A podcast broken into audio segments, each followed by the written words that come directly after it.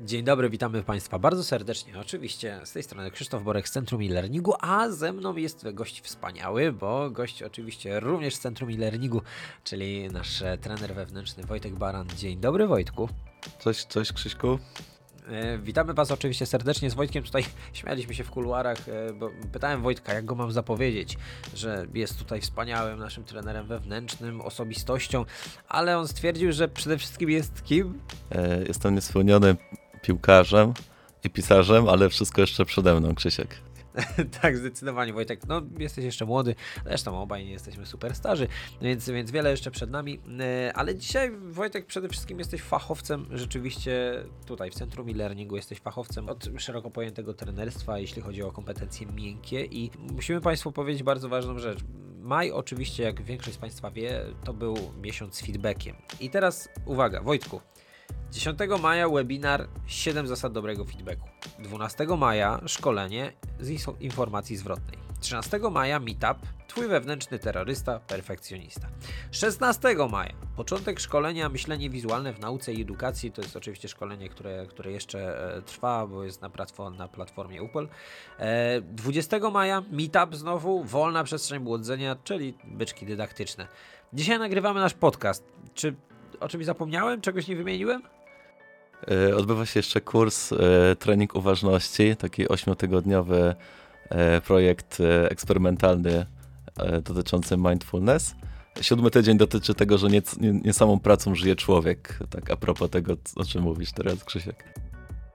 Okej, właśnie, a propos tego, co wymieniłem i teraz w sumie Wojtek pytanie, czy, czy ty kurczę jesteś jakimś robotrenerem, nie tylko trenerem? Kim ty jesteś w ogóle?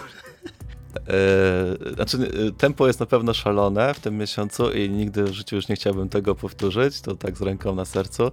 E, a propos feedbacku, właśnie dostałem taki feedback od jednego z uczestników naszych szkoleń, który, który w ostatni, w tym roku akademickim dosyć regularnie u nas odbywa zajęcia. Dostałem takiego maila pod tytułem no niestety w tym i w tym terminie pomimo zapisania się nie będę mógł przyjść, bo narzuciłeś zbyt wysok- wysokie tempo w tym miesiącu, Wojtek, więc biorę sobie tego maila do serca e, i w czerwcu obiecuję już tyle nie pracować.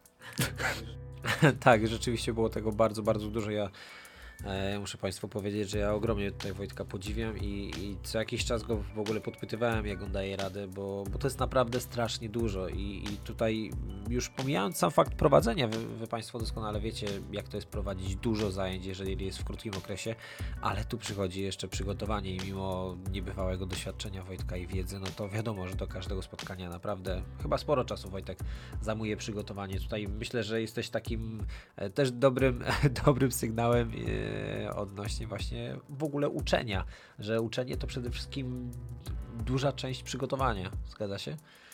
E, zdecydowanie tak, Krzyśku. Też miałem taką refleksję a propos feedbacku, e, że on jest gdzieś tam w samym sercu nauczania, e, też pod tym kątem, że e, załóżmy, że prowadzę jakieś szkolenie któryś raz, drugą, trzecią, czy jak przy myśleniu wizualnym piątą edycję.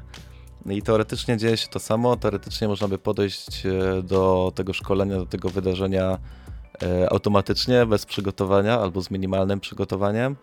E, jednak jakby po każdej edycji masz jakieś wnioski, po każdej edycji dostałeś jakiś nowy wkład od uczestników poprzedniej.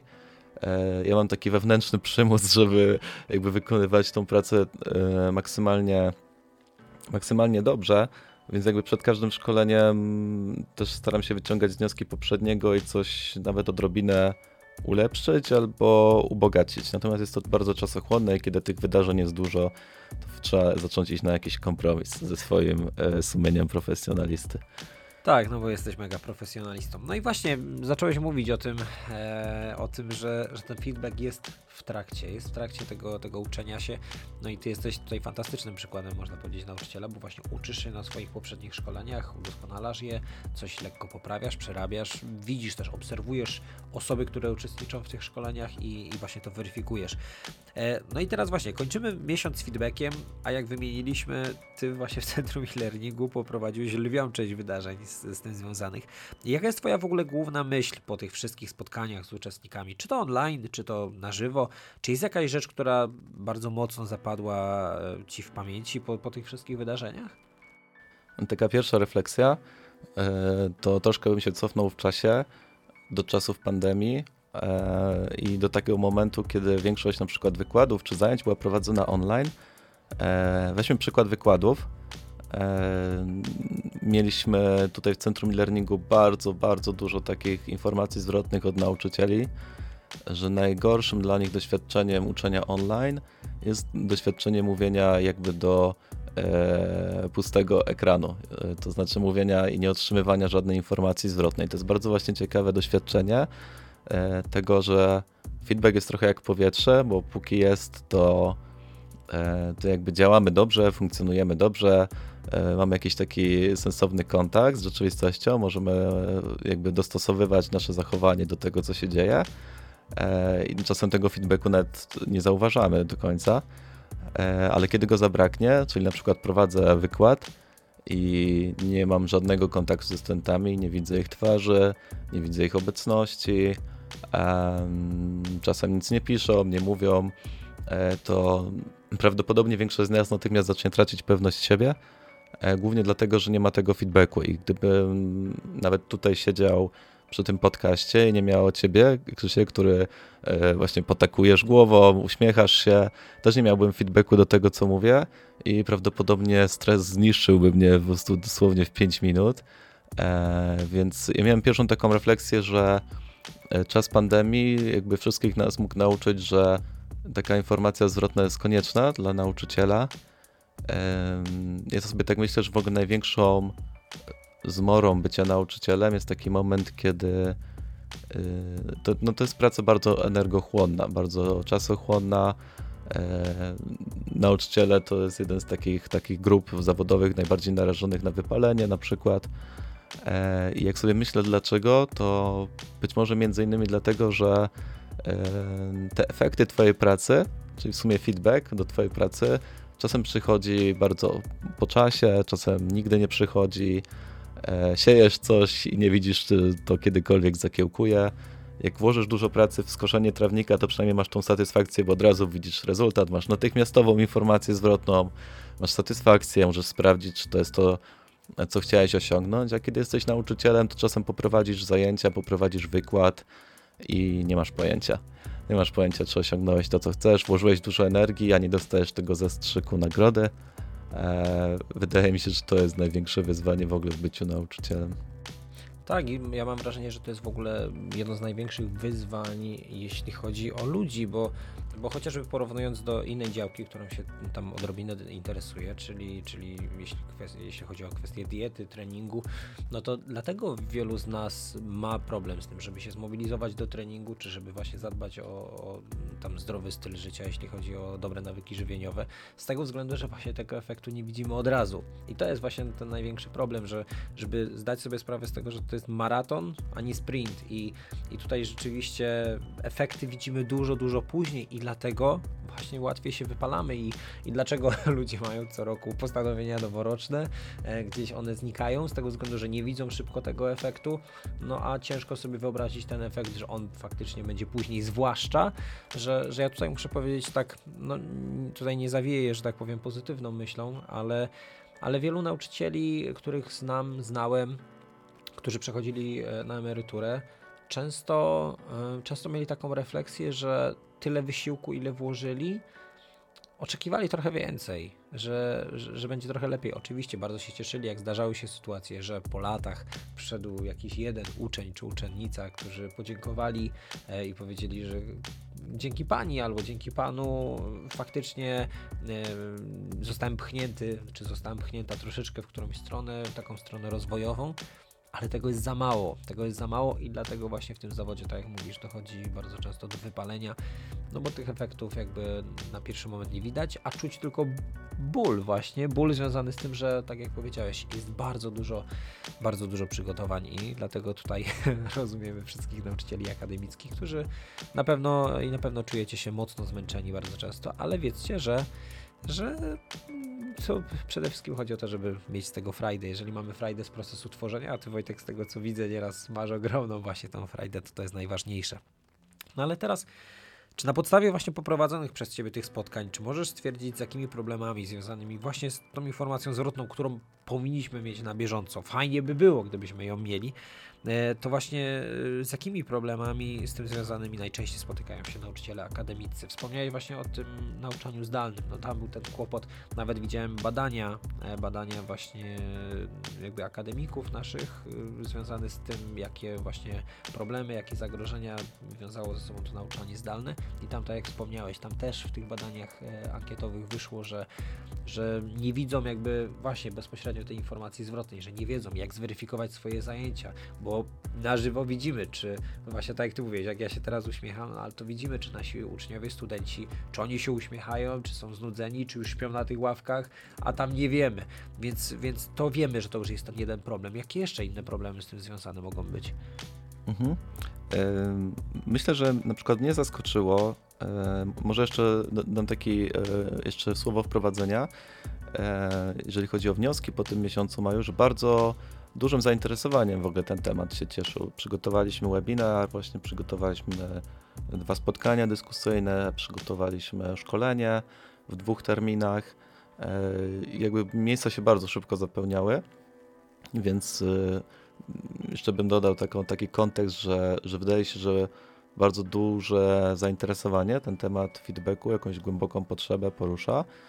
E, ja byłem nastawiony raczej na to, że główna ta potrzeba będzie dotyczyć jakiegoś e, narzędzia, czyli potraktowania feedbacku e, jako takiego poszukiwania narzędzia e, do tego, jak nie wiem, napisać jakąś ocenę bardziej opisową właśnie niż, niż punktową. Natomiast wydaje mi się, że okazało się coś zupełnie innego, że główny problem feedbacku, jaki nauczyciele akademicy mają, co też w ogóle myślę bardzo dobrze o nich świadczy. E, to jest kwestia o to, jak zadbać o relacje, jak zadbać o człowieka, jak zadbać o emocje, które w ogóle narastają wokół tematu feedbacku. E, to jest cała paleta emocji, ale przede wszystkim są to emocje, powiedziałbym, takie z kategorii obrodnych, e, czyli lęk, czyli złość, czyli jakieś wycofanie się albo przeżywanie smutku. To są takie reakcje studentów, z którymi nauczyciele akademicy często się spotykają, kiedy jakby mówiąc potocznie, potrzebują, czy, czy jakby praca wymaga korekty, kiedy generalnie czują, że powinni e, skupić się na krytyce, że tak powiem, w tym feedbacku. I, i u wielu pojawia się taka myśl, no jak to zrobić, żeby tego studenta zmotywować, a nie zniechęcić, jak to zrobić, żeby on w ogóle mm, ten feedback e, przeczytał, jak to zrobić, żeby nie no, naruszyło to jakby jego poczucia własnej wartości również, e, więc ten problem feedbacku moim zdaniem jest bardzo mocno sprzężony jakby z problemem budowania relacji ze studentami i, i z e, całym tym takim bagażem emocjonalnym, który feedback może nieść, bo gdybym ja teraz Krzysiek powiedział ci, słuchaj Krzysiek, jesteś, pracujesz w celu od miesiąca, chciałbym ci udzielić informacji zwrotnej, no to z jednej strony możesz się ucieszyć, dużo zależy od Twoich dotychczasowych doświadczeń, od tego też, jaką zbudowaliśmy do tego czasu relację, e, ale być może jakaś część Ciebie e, od razu zaczyna się spinać, nie? Od razu zaczyna się włączać coś, co ja nazywam takim feedbackowym systemem obronnym, e, czyli takie przeżywanie feedbacku jako jakiegoś rodzaju sądu, wyroku, który za chwilę ma zapaść to nie jest przyjemne, jak wiemy, że za chwilę będziemy sądzeni, że zaraz ma zapaść jakiś wyrok w naszej sprawie, e, więc e, nawet można zaobserwować w ciele nie? takie momenty, że ktoś mówi, że chce z nami poprowadzić jakąś trudną rozmowę. I ja myślę, że natychmiast bym podniósł barki i zaczął się spinać. Ileś tam rzeczy w moim ciele zaczęłoby mi mówić, że się boję. Więc to jest jakiś chyba największy problem związany z feedbackiem. To jest ta narracja wyroku dla mnie i, i cały ten bagaż emocjonalny, który to ze sobą niesie. Tak, muszę Ci powiedzieć, że nawet jak Ty to przed chwilą powiedziałeś, że właśnie będziesz chciał e, ze mną porozmawiać, że udzieliśmy informacji zwrotnej, to samo to hasło już budzi, już budzi lekki lęk. I, i czy powiedz mi proszę, czy e, takie takie y, pytanie jakby dodatkowe, czy ty z twoim doświadczeniem, ogromnym doświadczeniem, które już masz, y, wiadomo, ty zawsze pewnie będziesz twierdził, że jest jeszcze za małe, ale masz ogromne doświadczenie w, ty, w tych y, kompetencjach miękkich, czy ty też masz jeszcze coś takiego, że jak właśnie ktoś by ci powiedział, że udzieli ci feedbacku, informacji zwrotnej, czy w tobie też takie emocje się pojawiają i czy to musimy traktować, że trochę to będzie te, ta, ten lęk i ta obawa przed feedbackiem będzie z nami zawsze, bo, bo chyba nas się nie uczy od dzieciaka i, i, nie mamy tego, tego w wychowaniu ogólnie, czy to polskim, czy to ogólnoświatowym, że, że to ma być dla nas łatwe. Te, też tak masz, mimo doświadczenia, które posiadasz? Tak, pewnie, że tak. E, zwłaszcza, że jakby te doświadczenia e, no są różne, tak jak mówisz, Krzysiek. E, taki e, John Dewey, czyli jeden z takich klasyków psychologii edukacji, e, mówił, że w ogóle doświadczenie jest takim najważniejszym naszym aspektem uczenia się i że możemy podzielić doświadczenie na takie, które nas otwierają i rozwijają i na takie, które nas e, zamykają i wycofują. Więc myślę, że akurat w takim obszarze feedbacku, w takim obszarze tego, że jesteśmy oceniani, na przykład w edukacji formalnej albo po prostu w pracy, E, to nasze doświadczenia prawdopodobnie są raczej z kategorii zamykających, w takim sensie, że to jest coś, czego chcemy uniknąć, bo ktoś nam udzielił informacji, która była jakąś druzgocącą e, krytyką, czasem niesprawiedliwą oceną, e, czasem niepotrzebnie były to obarczone, czy ktoś nas obarczał emocjami, czego robić nie powinien, w sensie takimi trudnymi emocjami, więc jakby dużo E, takich trudnych doświadczeń nakłada się na to, że, że mamy naturalną reakcję unikania. Myślę, że jedyne co możemy z tym zrobić, to, to jakby prowokować nowe doświadczenia, które będą bardziej pozytywne, to po pierwsze. E, czyli na przykład w naszym zespole, czy w naszym otoczeniu, nie wiem, wśród naszych przyjaciół, e, budować sobie taką kulturę fajnej, otwartej komunikacji, gdzie bezpiecznie będzie sobie dawać informację zwrotną, można to trenować. A drugie to jest to, żeby tego feedbacku właśnie nie unikać, bo jest trochę taka zależność, e, że jeżeli czegoś się boimy i zaczynamy tego unikać, to paradoksalnie strach się nie zmniejsza, e, tylko rośnie. W sensie krótkim, krótkoterminowo może się zmniejszyć, no bo nie wiem, boję się, nie wiem, latać samolotami, więc jak nie będę wsiadał do samolotów, no to nie będę odczuwał tego strachu. E, na przykład dzisiaj, nie? Nie wsiądę do samolotu, nie będę się dzisiaj bał, e, ale generalny mój strach przed samolotami będzie e, coraz większy. Jedyny sposób na to, żeby sobie z tym poradzić, to przestać unikać tej sytuacji, a nawet świadomie się na nią wystawiać. Więc myślę, że najlepszym sposobem na przełamywanie tej reakcji to jest proszenie o feedback po prostu, czyli robić coś dokładnie przeciwnego. Zamiast unikać, to zaczynasz go szukać. Też najlepiej szukać u osób na początku, zwłaszcza zaufanych i sprawdzonych, którym, którym ufamy po prostu.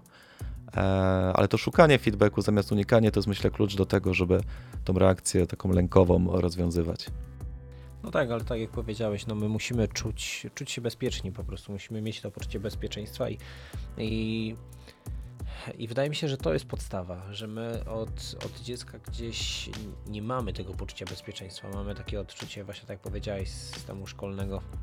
To nie jest czas ani miejsce, żeby, żeby narzekać na system szkolny, ale, ale gdzieś został on stworzony w ten sposób, że jest ta skala ocenowa. Chociaż jako ciekawostkę mogę powiedzieć, że wielu nauczycieli nie wie, że nie ma obowiązku stawiania ocen cyfrowo I, I, nie ma takiego obowiązku, nie ma powiedziane, że musi tak być to wystawione, ale ktoś sobie tak wymyślił e, i później już to już poszło jakby dalej, że jak ktoś idzie ze szkoły podstawowej do liceum, no to jak to przyjdzie i, i nie będzie miał ocen cyfrowych, to jak go zakwalifikować, jak, jak ocenić w ogóle, jakie on miał oceny. I ktoś już poszedł tym pędem, E, poza tym jest to łatwiejsze, tak? Wstawić 4 niż napisać, co umiesz, czego nie umiesz, bo znowu to jest bardzo wyczerpujące, jak, jak wiemy, jakby praca nauczycieli jest bardzo wyczerpująca, więc to było jeszcze, jeszcze bardziej męczące. Ale właśnie, nie mamy tego poczucia bezpieczeństwa, o które e, no, które bardzo ciężko, bardzo ciężko, więc tak jak mówisz, e, ty mógłbyś mi udzielić tego feedbacku, bo choć, muszę tutaj Państwu też powiedzieć, że choć choć właśnie jestem tutaj no już właściwie prawie dwa miesiące, no to, to Wojtkowi udało się właśnie z taką osobą, e, że, że udało mu się zbudować e, we mnie jakby to poczucie bezpieczeństwa i ja wiem, że, że jemu mogę ufać i że on mi nie zrobi krzywdy i, i myślę, że tego powinniśmy być pewni. Czy jesteśmy w otoczeniu ludzi, którzy naprawdę dobrze nam życzą? I, I, mówię, my się znamy dwa miesiące, ja nie wiem, tak? Może gdzieś tam, tak jak się ostatnio śmialiśmy, że w tobie drzemie taki potwór tam w środku, który wyjdzie i może tak być. Ale sprawiasz przynajmniej wrażenie osoby, która życzy dobrze każdemu, albo prawie każdemu, albo przynajmniej mi. E, więc, więc ja chętnie bym tego feedbacku od ciebie usłyszał.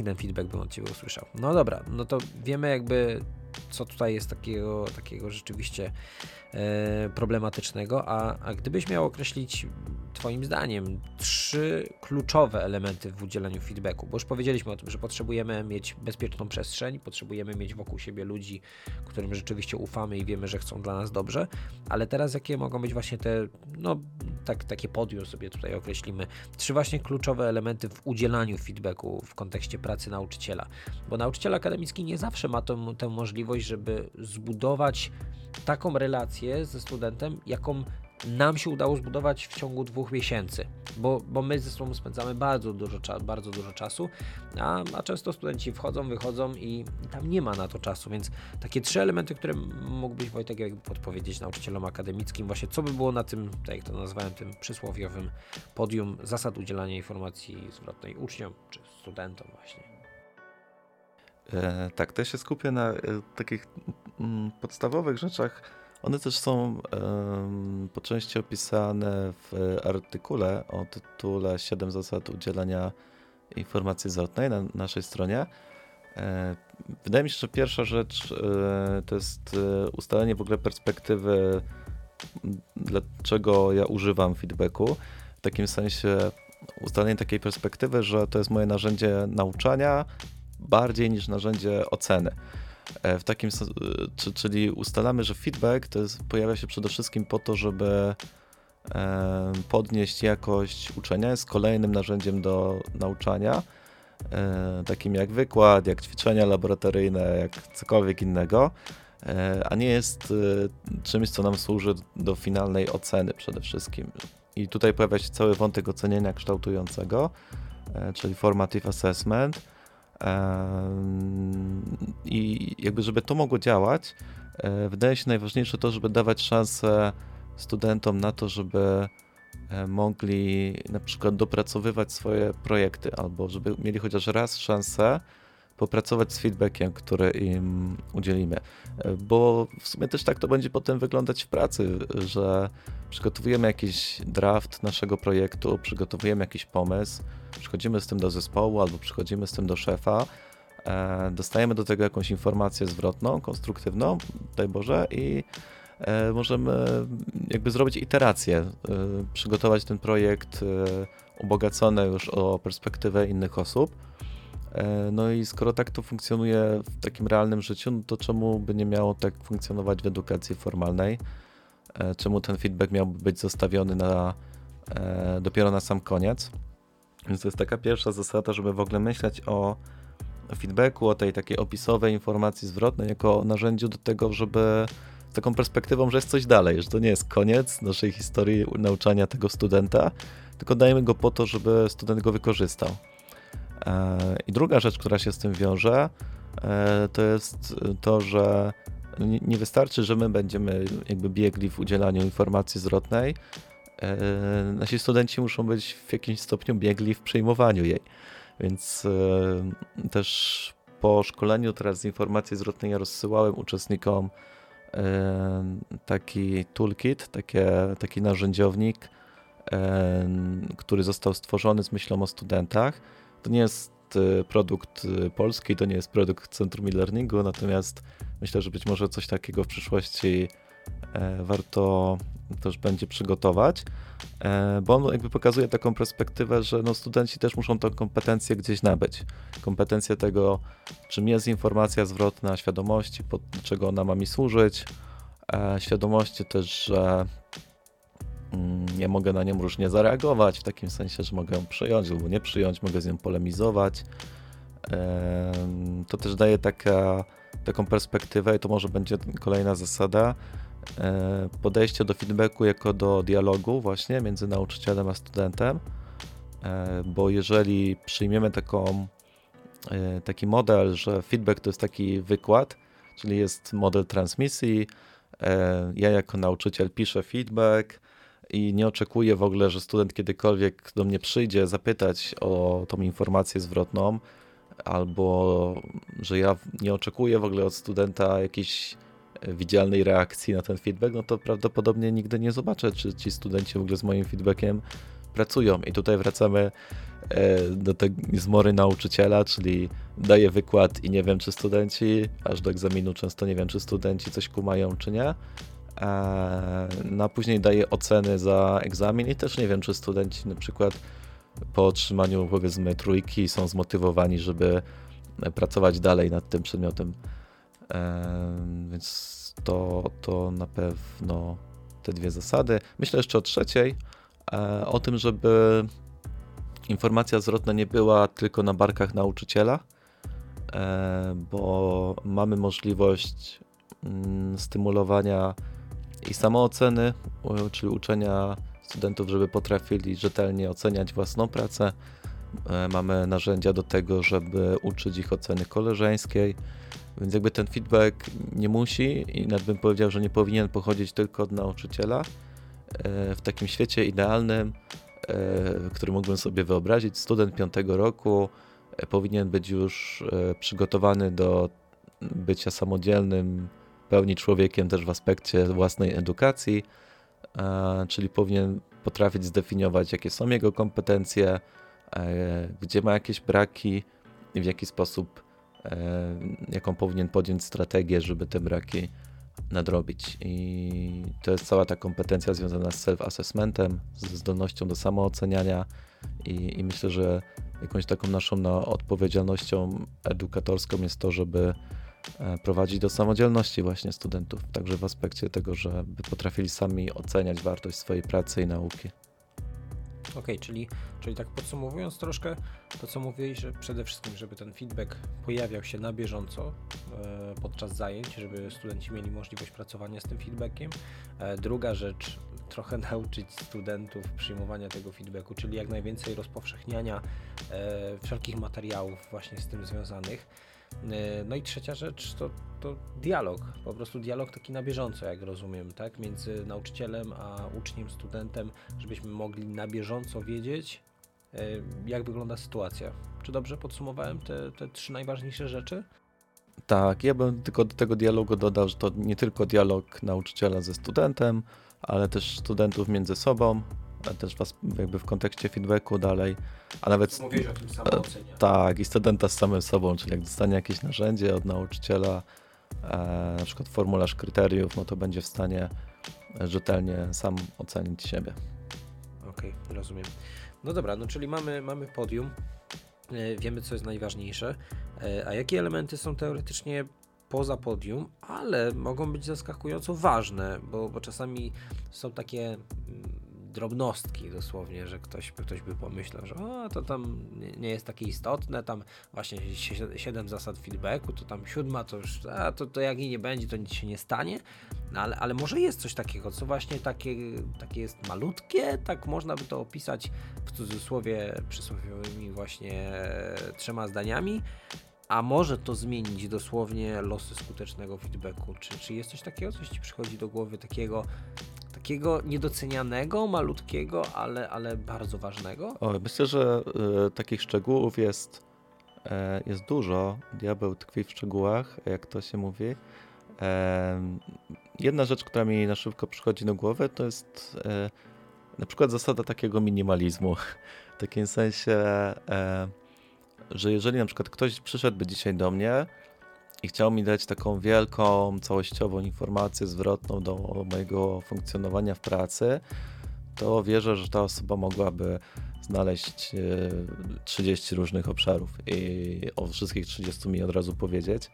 E, natomiast e, prawdopodobnie moja reakcja byłaby taka, że byłbym totalnie tym przeciążony i pod kątem stricte takim informacyjnym, w sensie, żebym po prostu przestał po momencie przyswajać, jak połowę bym zapomniał, a drugi też emocjonalnym, bo jeżeli to byłyby w większości takie rzeczy korygujące, to, to trzeba by być naprawdę bardzo, bardzo, bardzo dojrzałym człowiekiem, żeby to nie zaczęło jakby burzyć twojego takiego wewnętrznego fundamentu.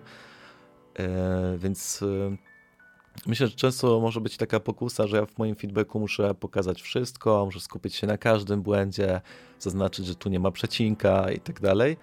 E, ja bym sugerował, żeby szukać tego, co jest najistotniejsze, e, albo szukać tego, co jest najbardziej teraz możliwe do poprawy i, i na tym popracować. I dopiero później, jeżeli będzie konieczność skupić się na czymś innym, e, można się ograniczyć na przykład do tego, żeby E, ten feedback wskazywał trzy główne obszary do rozwoju i nie więcej, e, bo po prostu drugi człowiek nie będzie w stanie przyjąć więcej.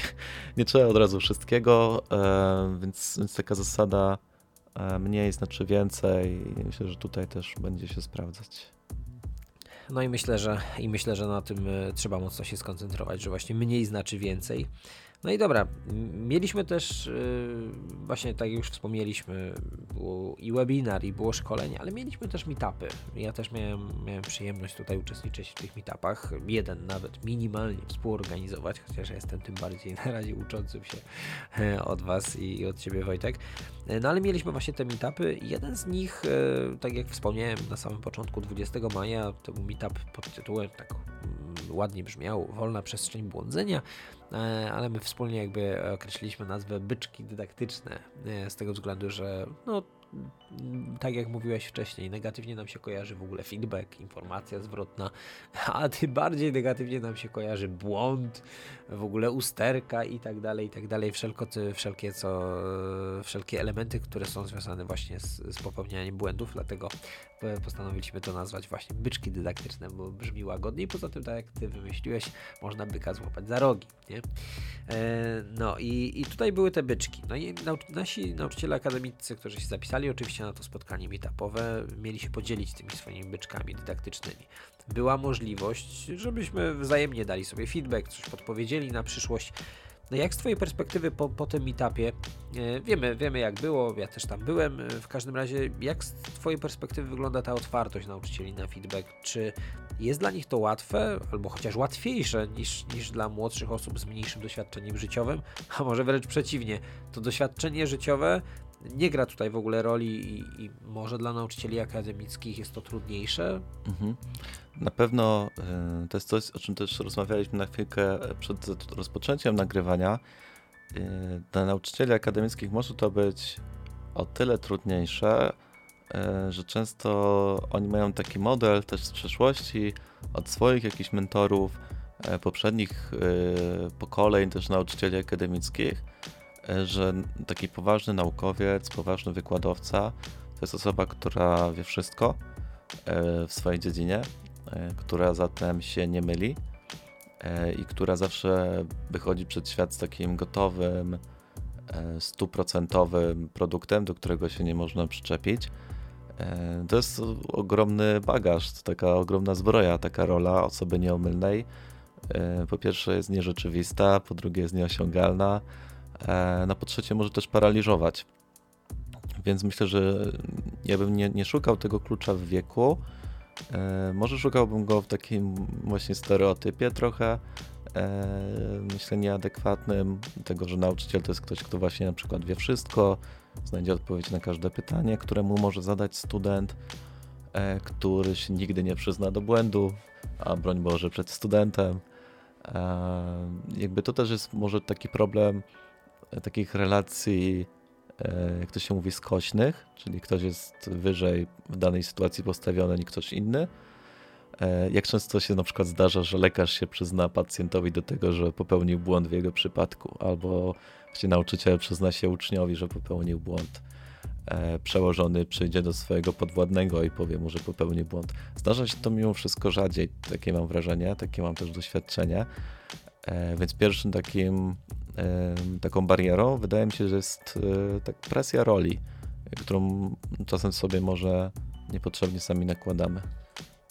Tak, ale, ale z tego co tutaj Wojtek mówisz, to, to mi w ogóle do głowy przyszło, że Tak jak wspominałeś wcześniej, że powinniśmy uczyć studentów tego, żeby umieli przyjmować feedback, ale po tym, co teraz powiedziałeś, ja mam takie odczucie, że my w ogóle wszystkich ludzi powinniśmy uczyć, że nie musimy być najlepsi, bo, bo tak jak powiedziałeś, yy, nawiązałeś do lekarzy, w ogóle żyjemy w czasach, w którym nauczyciel yy, może powiedzieć, że się pomylił, i nikomu nic złego się nie stanie z tego względu, tak? Jak, jak, ja to lubię mawiać, nie, nie wymrzemy od tego. Ale jeżeli lekarz powie, że się pomylił, to to dość, że może komuś zaszkodzić zdrowotnie. Poza tym żyjemy w czasach, w których lekarze wręcz bardzo się boją leczyć nawet. Wiadomo, że ktoś może tutaj powiedzieć, że o, lekarze źli, niedobrzy, bo, bo, bo jest taka ogólna też nagonka na ten zawód w tym momencie, e, ale, ale oni wręcz boją się leczyć. Boją się jakby spróbować komuś pomóc z tego względu, że jeżeli e, popełnią właśnie błąd, to automatycznie to się wiąże nie tylko z tym, że ktoś może stracić zdrowie lub nawet życie, ale również z konsekwencjami finansowymi, to bardzo, bardzo dużymi. E, znam przypadki osób, które, e, nie wiem, jak lekarz odbiera, e, ma odbierać poród, to ktoś nagrywa odbieranie przez lekarza porodu, żeby w razie czego mieć możliwość do przyczepienia się do tego, że lekarz na przykład nie w tym miejscu przytrzymał główkę dziecka, na przykład gdy, gdy, gdy ono się rodziło. Więc dochodzimy do takich kuriozów i tutaj to jest bardzo trudne. To jest właśnie bardzo trudne dla nas wszystkich i myślę, że pokutuje jeszcze tutaj a propos tego, co powiedziałem, że jakby nauczyciel się pomylił, to, to nikt od tego nie umrze, ale ja mam takie odczucie, że w ogóle kilka pokoleń, yy, powiem bardzo niegrzecznie, ale kilka pokoleń powinno wymrzeć, żebyśmy w ogóle mieli szansę na zmianę tego, z tego względu, że, że właśnie, tak jak powiedziałeś, obecni nauczyciele akademiccy, powiedzmy ci dużo bardziej doświadczeni również wiekowo, oni przenoszą jakby to, co było wcześniej, że nauczyciel musiał być nieomylny, on był tą skarbnicą wiedzy. Teraz wiedzę mamy wszędzie, a my cały czas żyjemy tym stereotypem, że, że musi być tą skarbnicą wiedzy. Mało tego, ja powiem z mojego doświadczenia nauczycielskiego, bo jak Państwo wiecie, jestem jakby z wykształcenia i z, z zawodu wykonywanego e, nauczycielem matematyki, jest jeszcze takie przekonanie, że jeżeli nauczyciel w szkole się pomyli, to, to to jest bardzo źle. To wręcz rodzice przychodzą ze skargami, jak nauczyciel się może pomylić. I ja na szczęście miałem ten atut, że ja od samego początku uczyłem moich podopiecznych tego, że, że ja też jestem człowiekiem, też mam prawo mieć gorszy dzień, też mam prawo czuć się zmęczony, niewyspany, więc mogę się, mogę się pomylić, mogę czegoś nie wiedzieć. I akurat u mnie to jakoś e, łatwo przechodziło, ale wiem, że u moich kolegów, koleżanek, no to, to nie było takie gładkie. No i pytanie takie znowu, znowu takie dodatkowe. Czy, czy masz jakąś myśl, jak, no jest takie bardzo popularne określenie praca u podstaw, jak można by tą pracę u podstaw zaczynać? Czy tutaj właśnie powinniśmy e, jakby stworzyć miejsce, w którym nowych nauczycieli uczy się tego, jak wychowywać, jak uczyć to, to nowe środowisko, młode środowisko, które będzie zmieniało tą rzeczywistość. To jest jedyna wskazówka, rada, oprócz oczywiście takiego, takiego bycia, nie wiem, takim lokalnym patriotą i zmiany tego najbliższego otoczenia. Czy, czy masz jakieś pomysły, jakby to, jakby można było zmieniać tą świadomość ogólnospołeczną? Znaczy, a, a propos tego, co ty też opowiedziałeś o sobie, Krzysiek, to myślę, że no trzeba być tym role modelem, nie? Nauczyciel trochę jest, jest takim role modelem, czyli osobą, która na którą patrzą inni, na którą się często chcą wzorować. E, więc jeżeli ja, na przykład ty, Krzysiek, jako nauczyciel, przyznajesz się do tego, że też jesteś człowiekiem, e, śmiesznie to brzmi, nie? Przyznajesz się do tego, że też jesteś człowiekiem, w związku z tym też popełniasz błędy, no to uczysz e, swoich uczniów tego, że błąd e, zasadniczo jest czymś normalnym, jest zwyczajną częścią życia e, i że jest czymś, czym możemy się zająć, czymś, z czego możemy skorzystać. Więc jakby w ten sposób już pokazujesz, jakby, czy, czy pokazujesz taki nowy model funkcjonowania. Gdzieś na drugim polarnym biegunie jest taki model, w którym wszystkie błędy są przez system napiętnowane e, są w jakiś sposób e, karane na przykład od razu, e, czy, czy jest jakiś taki stygmat, że popełniłeś błąd, no to jesteś naznaczony tym błędem.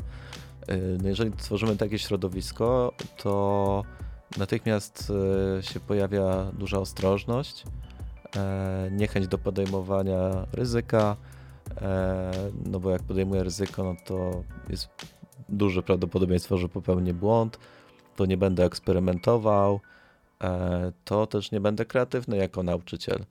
E, I też doświadczyliśmy tego na tym meetupie, o którym wspomniałeś.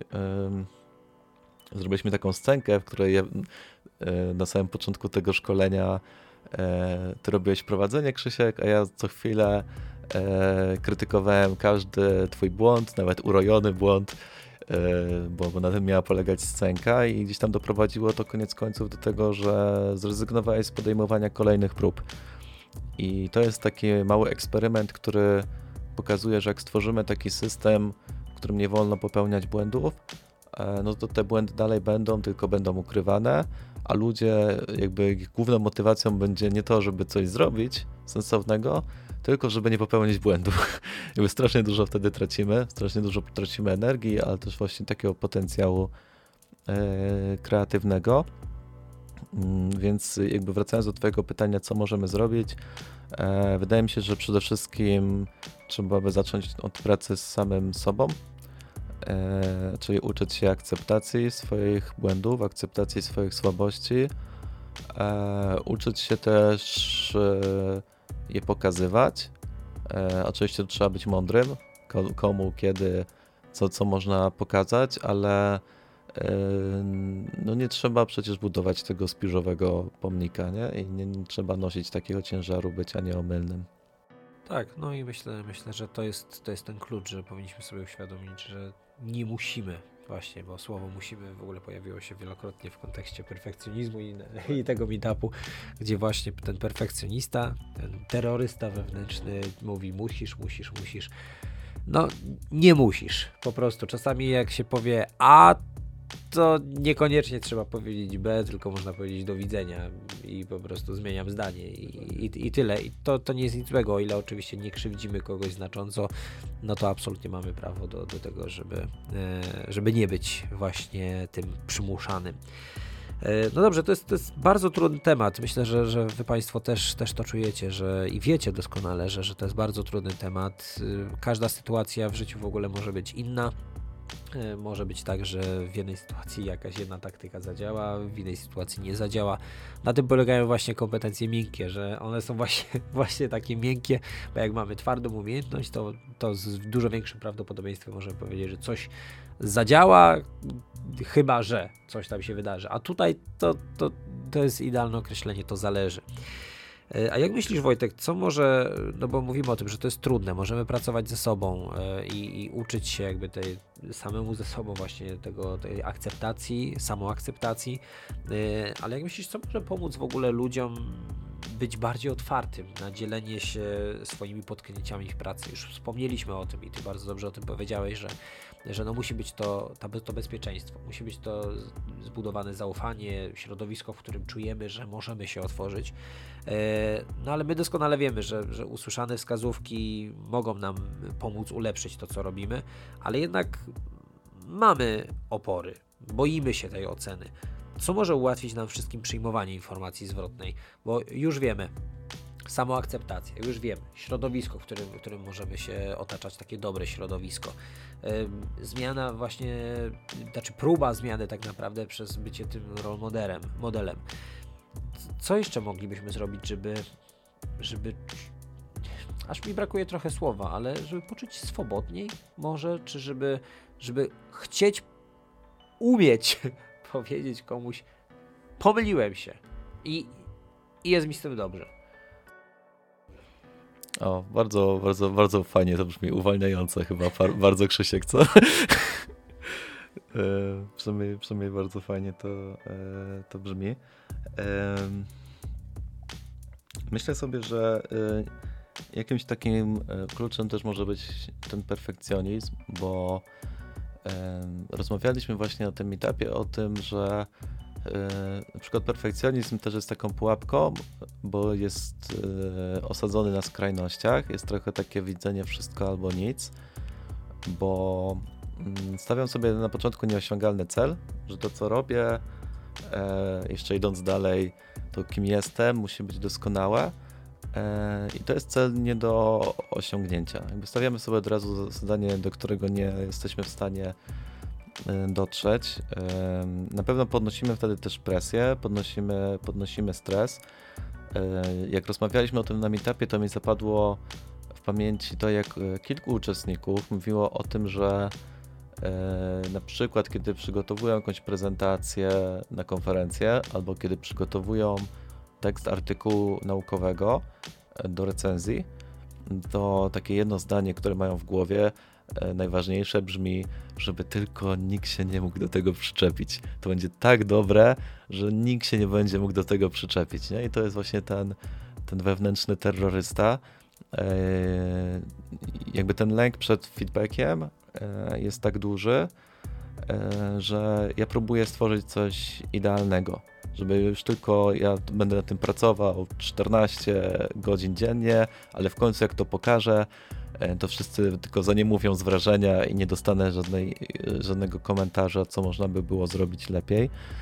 E, to jest takie tworzenie sobie iluzji, bo ani moja praca taka nie będzie, a ja od razu każdą najdrobniejszą krytykę, jeżeli jestem takim skrajnym perfekcjonistą, to jeżeli ktoś mi powie, Słuchaj, tutaj e, nie dokończyłeś w tym akapicie zdania w ogóle, jest urwane zdanie na przykład, jeżeli chodzi o artykuł naukowy, to jeżeli jestem perfekcjonistą, to ja nie podejdę do tego na zasadzie o super, że to zauważyłeś, to przed publikacją będę mógł to naprawić, nie?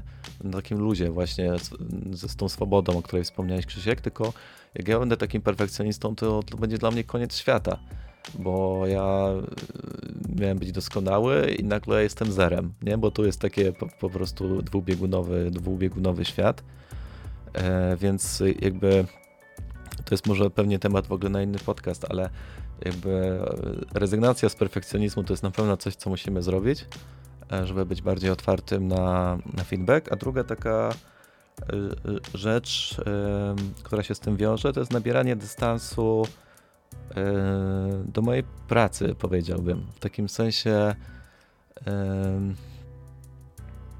ja nie mogę się w pełni identyfikować z moją pracą, albo z moją rolą zawodową czy społeczną, albo w pełni się identyfikować e, z problemem, z którym się mierzę, z zadaniem, z moim artykułem naukowym, bo wtedy jakby brakuje mi takiego, takiej przestrzeni dystansu, do tego, żeby zachować taki głęboki szacunek do siebie, nawet jeżeli to, co zrobię, będzie nie wiem, no średniej jakości chociażby, albo coś mi po prostu nie wyjdzie, nie wiem, na webinarze zaczną się problemy techniczne, ja się pogubię i położę cały ten webinar. Jeżeli ja się w pełni identyfikuję z moją pracą, z każdym moim zadaniem, e, to to będzie też dla mnie koniec świata i ja nawet nie będę chciał słyszeć informacji zwrotnej. Ja się będę bał tego, co ja mogę usłyszeć, bo ja nie będę słyszał informacji zwrotnej do mojego zadania, tylko ja to wszystko będę odbierał personalnie. Eee, więc e, no taki dystans, nie? Mam pracę, ale nie jestem moją pracą, mam e, jakieś zadanie do wykonania, e, mam, mam jakąś prezentację, ale ona może pójść lepiej lub gorzej, zrobię wszystko, żeby poszło jak najlepiej, ale to, to nie jestem ja, nie? To nie jest, to nie jest coś, z czym ja się identyfikuję e, tak w 100%. No to może tutaj dobrym podejściem by było, e, bo jak powiedziałeś o tym, że, że mamy swoje ja idealne i później pojawia się błąd i my w tym momencie te, to tak fajnie nawet nazwałeś, że, że wtedy mamy poczucie, że jesteśmy zerem, nie? Jak się pomyliliśmy, to może warto by było to próbować, bo to jest oczywiście warto by było, łatwo powiedzieć, warto by było, e, ale, ale może na pewno warto próbować odwrócić może tą rolę, że założyć sobie, że jestem słaby i jeżeli coś się wysypie, to to jest normalne. Tak, tak znam właśnie kilka podejść jakby od ludzi, bo, bo bardzo lubię właśnie z ludźmi rozmawiać i bardzo często e, zdarzało mi się przynajmniej kilkukrotnie usłyszeć, że ktoś powiedział, że e, tylko oczywiście dla osób, które, które jakby wierzą w Boga, że, że tylko Bóg jest nieomylny, tak? My jesteśmy, my jesteśmy słabi, my jesteśmy e, jednostkami, które mają prawo się mylić. I oczywiście można tutaj mówić, o, że to jest zmawianie, że my jesteśmy niegodni i tak dalej.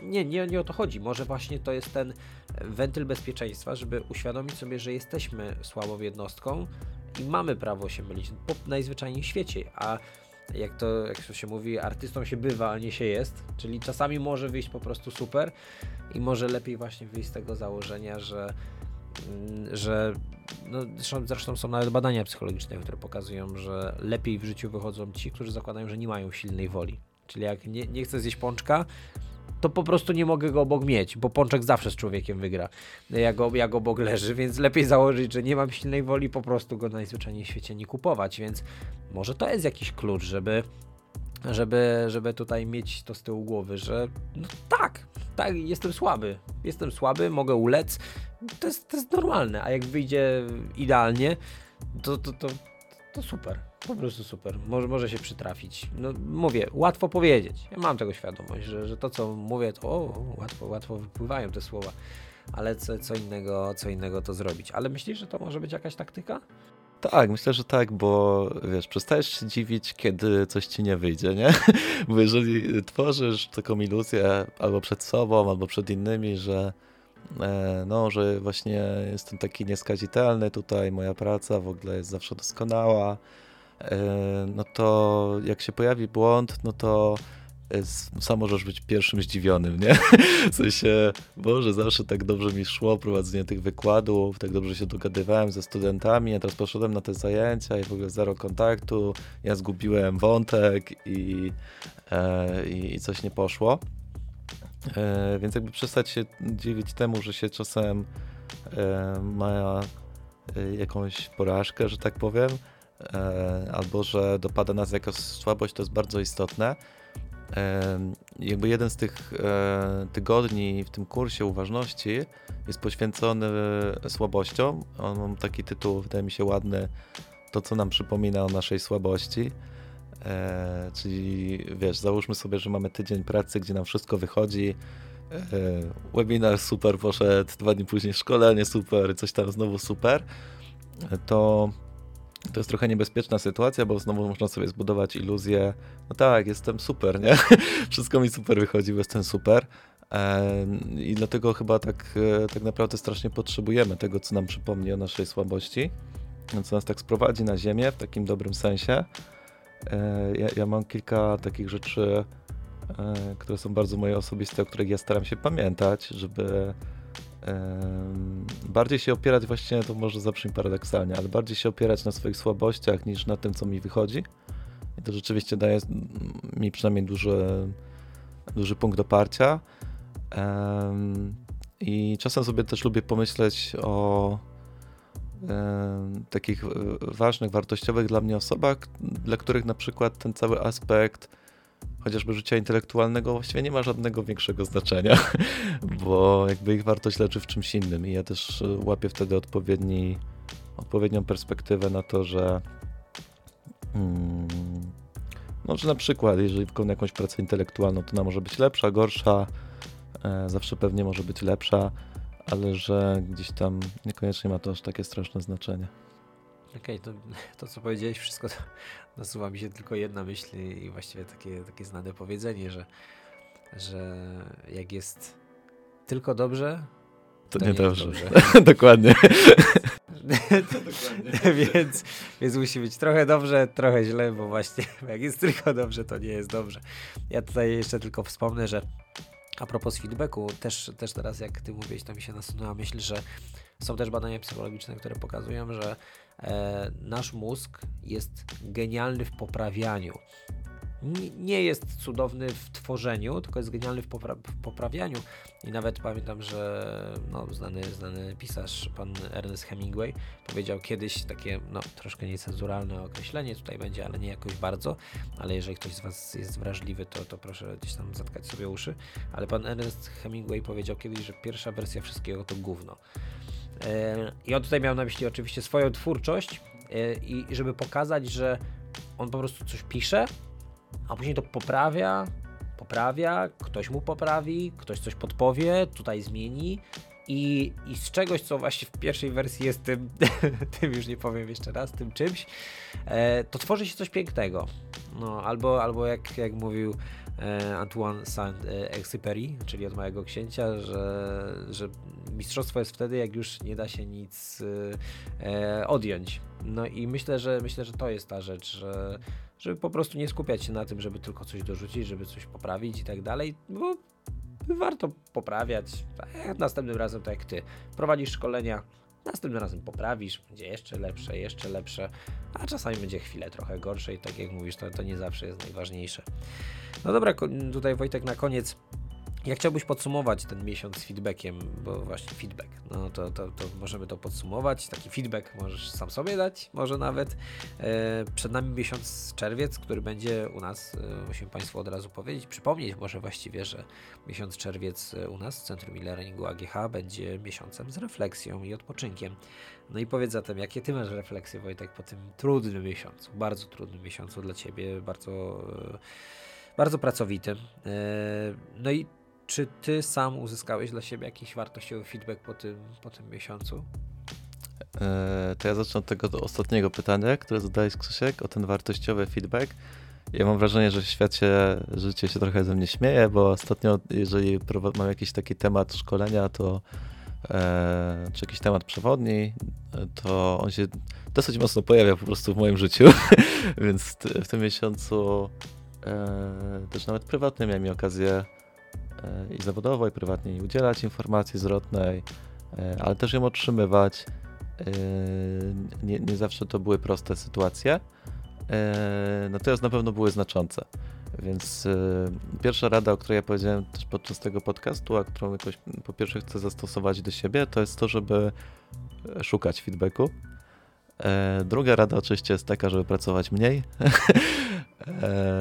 a E, a trzecia jest może taka też, żeby e, żeby też nabierać właśnie odpowiedniego dystansu i że czasem może nawet najlepiej wykonujemy swoją pracę wtedy, e, kiedy mamy do niej odpowiednią dozę wolności i, i pozwalamy sobie na błędy, nie wpadamy w pułapkę perfekcjonizmu i, i też dajemy sobie prawo do słabszych momentów. I wtedy myślę, że gdzieś tam uruchamia się nasza kreatywność, uruchamia się też taka nasza ludzka strona i jest dużo ciekawiej. Myślę, że to jest idealne podsumowanie, to co powiedziałeś. Dajmy sobie prawo do, do po prostu słabszych momentów, a może dajmy sobie prawo do tego właśnie, że, że po prostu jesteśmy niedoskonali, a jak coś wychodzi super, to, to wtedy jest super i to jest prawo jakby do, do wielkiego zadowolenia. Wojtek, bardzo, bardzo Ci dziękuję za poświęcony czas. Dzięki Krzysiek, było fajnie, polecam.